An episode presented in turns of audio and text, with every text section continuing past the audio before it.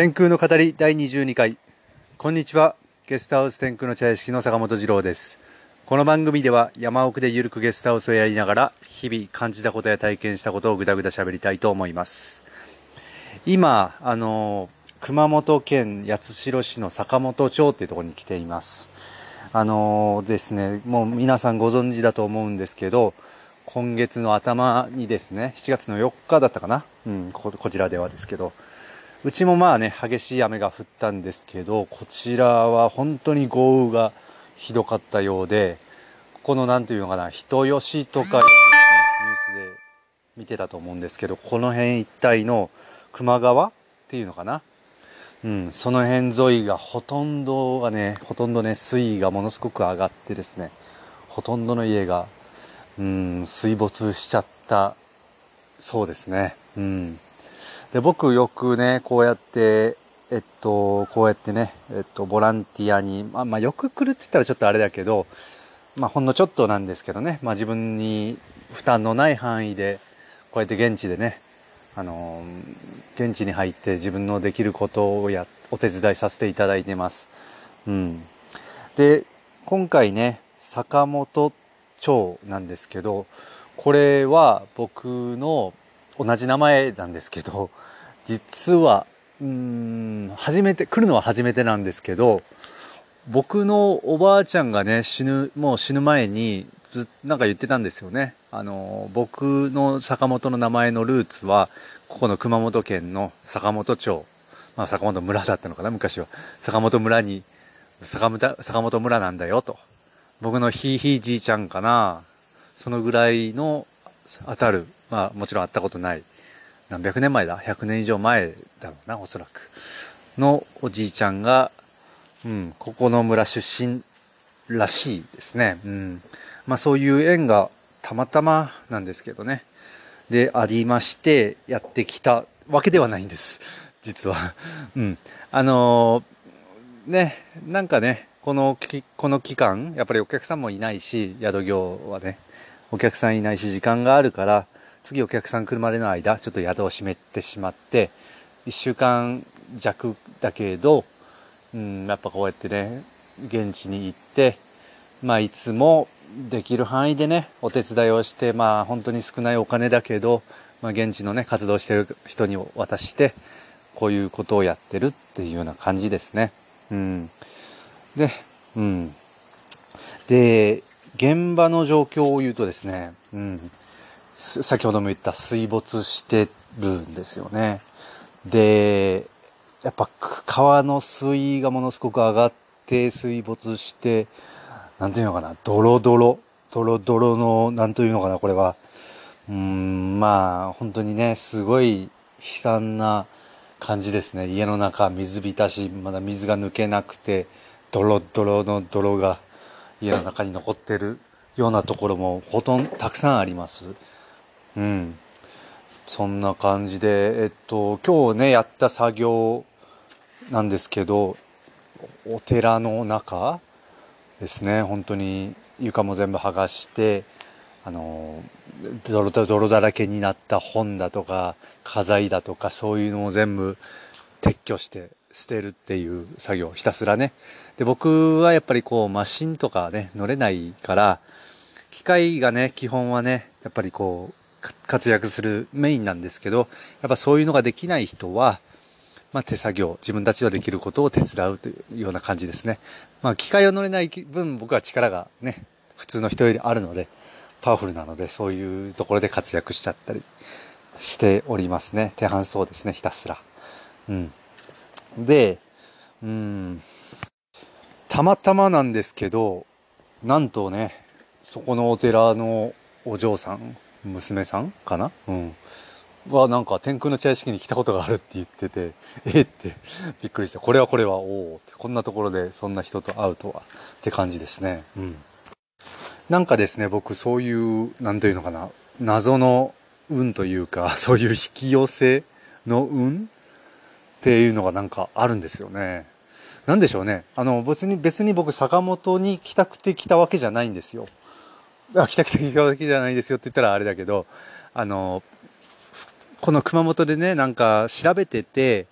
どこだったら受け入れてくれるかなって、まあ、こうやってね、ボランティア、ね、あの、災害があった時ってボランティア団体が立ち上がって、まあいろんなね、話はあるんですけど、あの、そうやってそこが受け入れ施設になって、や、あの、受け入れ施設になって、こういう僕みたいな人を受け入れるっていうような感じなんですけど、結構調べたんですけど、今ね、やっぱコロナの関係で、県内だけ、まあ、県外からお断り、まあ、僕も一応ね 熊本寄りとはいえ福岡県民だからそれ県外の人に該当しちゃうのでなんかね受け入れてくれない簡単に受け入れてくれないところがいっぱいあるしうんそういう特性があって今年はなかなかね集まってないらしいですね。うん、でなんかフェイスブックでないですか？ってどっかこう受け入れてくれることごとこご存知ないですか？やっぱり遠いから通いはできないから宿泊できるところ、まあ、テントテントと寝袋持ってるからって言って、まあ、テントと寝袋持ってるんだったらそこだったらいいんじゃないって言って紹介してもらったのが、まあ、名前を挙げると溝口さんって方なんですけど Facebook のつながりですね。うん、でそこのこの溝口さんがたまたま坂本で活動されてる、まあ、坂本に住んでるっていうことででたまたまねたまたまこの生まれて初めてこのね自分のルーツのあるところにやってきたっていうような感じですね。うん、でボランティアの活動はですねなかなかね今までと比べると、まあ、例えば僕東北とか、まあ、熊本のね地震の時そういうのにも参加したことあるんですけどなかなかして、ね、今年はうまく機能してるのが結構何て言うのかな？難しいところもあるみたいで、うん、あの何て言うのかな？人吉が有名じゃないですか。やっぱり今。あの一番ひどいところとしてですね。それなりに人が住んでて。でだからそっちばっかりがひどいって思われてそっちにやっぱりたくさん投入されちゃってるので結構こういう小さいところ坂本町みたいなところは行き当たってないらしいですね。人が足りてない、物も足りてない、お金も足りてないっていうような現状らしいです。うん。なんか、うん、そういうことは、そういうとこってありますよね、やっぱ。うん。だから、実際は、うん、もう実際ね、その熊も、もちろん人吉とかはものすごく本当に大学を受けたんだらだろうけれども、こっちも同じように本当にひどい、家によっては川のそばにある人なんかほとんど水没しちゃってるし、うん、まだまだこう撤去が進んでないっていう事情もあるしここの近くの熊村って言ったかな名前だったかな確か。そこなんかもほとんど村のほとんどの人がもう水没ってほとんどの家の人が水没って言ってるんですよね、うん、そういう状態ですね、うん、で作業もね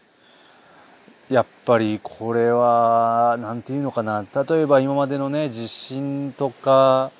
だったら今まで参加した地震とかだったら割とねこう瓦礫の撤去ってスムーズなんですけどねあのぐちゃぐちゃのドロドロっていうのはなかなかこう重いしほこりまったらちょっと体に悪そうだしなんかねやっぱドロドロしてると精神的にもちょっと辛くきつくなるっていうのはありますね。うん。まあなんかね、だからやりがいがあるっていうのも一応あるんですけどね。うん。でですね、あの、今回受け入れてくれた溝口さんなんですけど、そのリボンっていう団体を立ち上げて今活動されてるんですけど、そのね、拠点がね、その元々の溝口さんの家、この一回水没しちゃった、2階まで水没しちゃったのか、うん、家なんですけど、本当にね、うん本人は悲惨な状態にある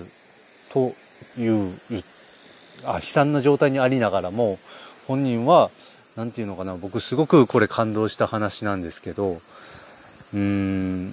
当時ね当日ねあのその溝口さん近くで仕事でねダムのダムの関係の仕事でここにいなかったらしいんですよね。でそれでまあ、奥さんと子供お子さんがいてそれでなんだやっぱこう徐々に水って増えていくわけじゃなくてもう10分ぐらいでねもう一気に増えちゃったらしいんですよ。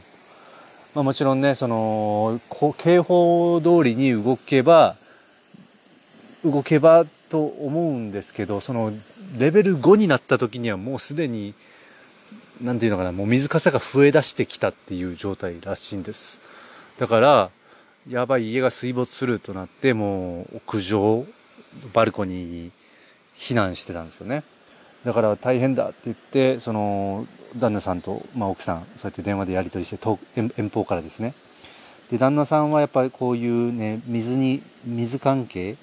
ダムとかこういうなんていうのかな川で仕事をしてるラフティングのガイドなので、そういうの詳しくてものすごくダム関係にもすごく詳しい方だからう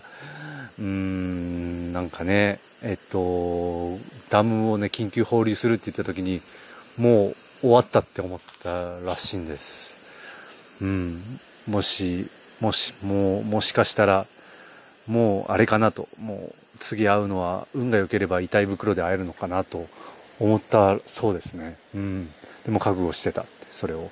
そしたらね、あの、水没するギリギリのところで、あのヘリが助けに来たっていうような状態もう。これ現場見たらすごいんですよ、本当に。そのバルコニー立ってみてバルコニーのすぐそばまで水が来てた。まあ1回2回はもちろん水没してるんですよ。これを見たら、うわこれは、何というのかな、言葉にできない、もうなんか、悲惨、悲惨っていう言葉だけじゃ片付けられないような、そんな感じのこ、そんな状態でですね、もう本当にね、それでヘリ、ヘリがね、ギリギリで助けに来てくれて、お、助かってよかった。よかった、本当に。うん。まあね、奥さんも、お子さんも無事でいるらしいんですけど、今は。うん。だから、なんだろう、意外な言葉だったのが本当にこの悲惨に見えて、見える。もう外から見たらもちろんね、大変な状態にあるって言いながらも、やっぱり、やっぱりそうやってね、覚悟して、覚悟してたからこそ、この命があるっていうことに、すごく感謝できてすごくハッピーだっていう風に入れるっていうのはすごくなんかねなんか言葉にできない心を打たれましたね。うん。まあそうやってねそのそれ以降はこうね団体を立ち上げてボランティアのオペレーションしてるですけどなかなかね一人で回してるらしそうですのでなかなか難しいなかなか回らないところもあるらしくあと人もねお金も足りてないっていう状態にもあるらしいんですよね。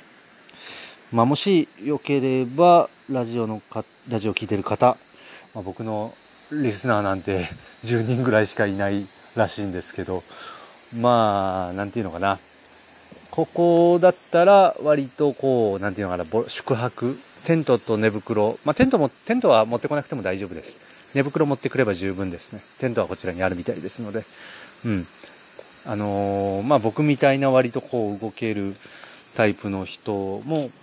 こちらに現地に住んでボランティアっていう活動もできます。ここだったらできます。うん。まあ、溝口さんの、まあ、あのね、言ってもらえれば紹介します。で、またもしよければね、余裕があるか、まあ、来れない。現場には来れないけどなんかね、力になりたいっていう方がいましたら、ぜひね、支援金を送って、送るといいと思います。あの、僕も Facebook でね、その、シェアとか、そういうシェアとかもしたいと思いますので、うん。まあまあまあ、まあそういうね、応援したい方、ぜひね、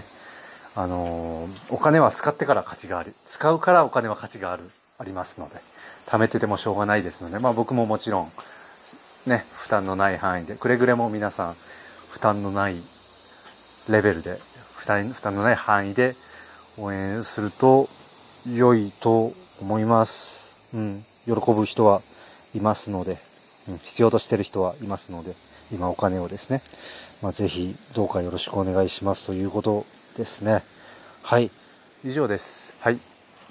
お相手は坂本二郎でした。それではまた。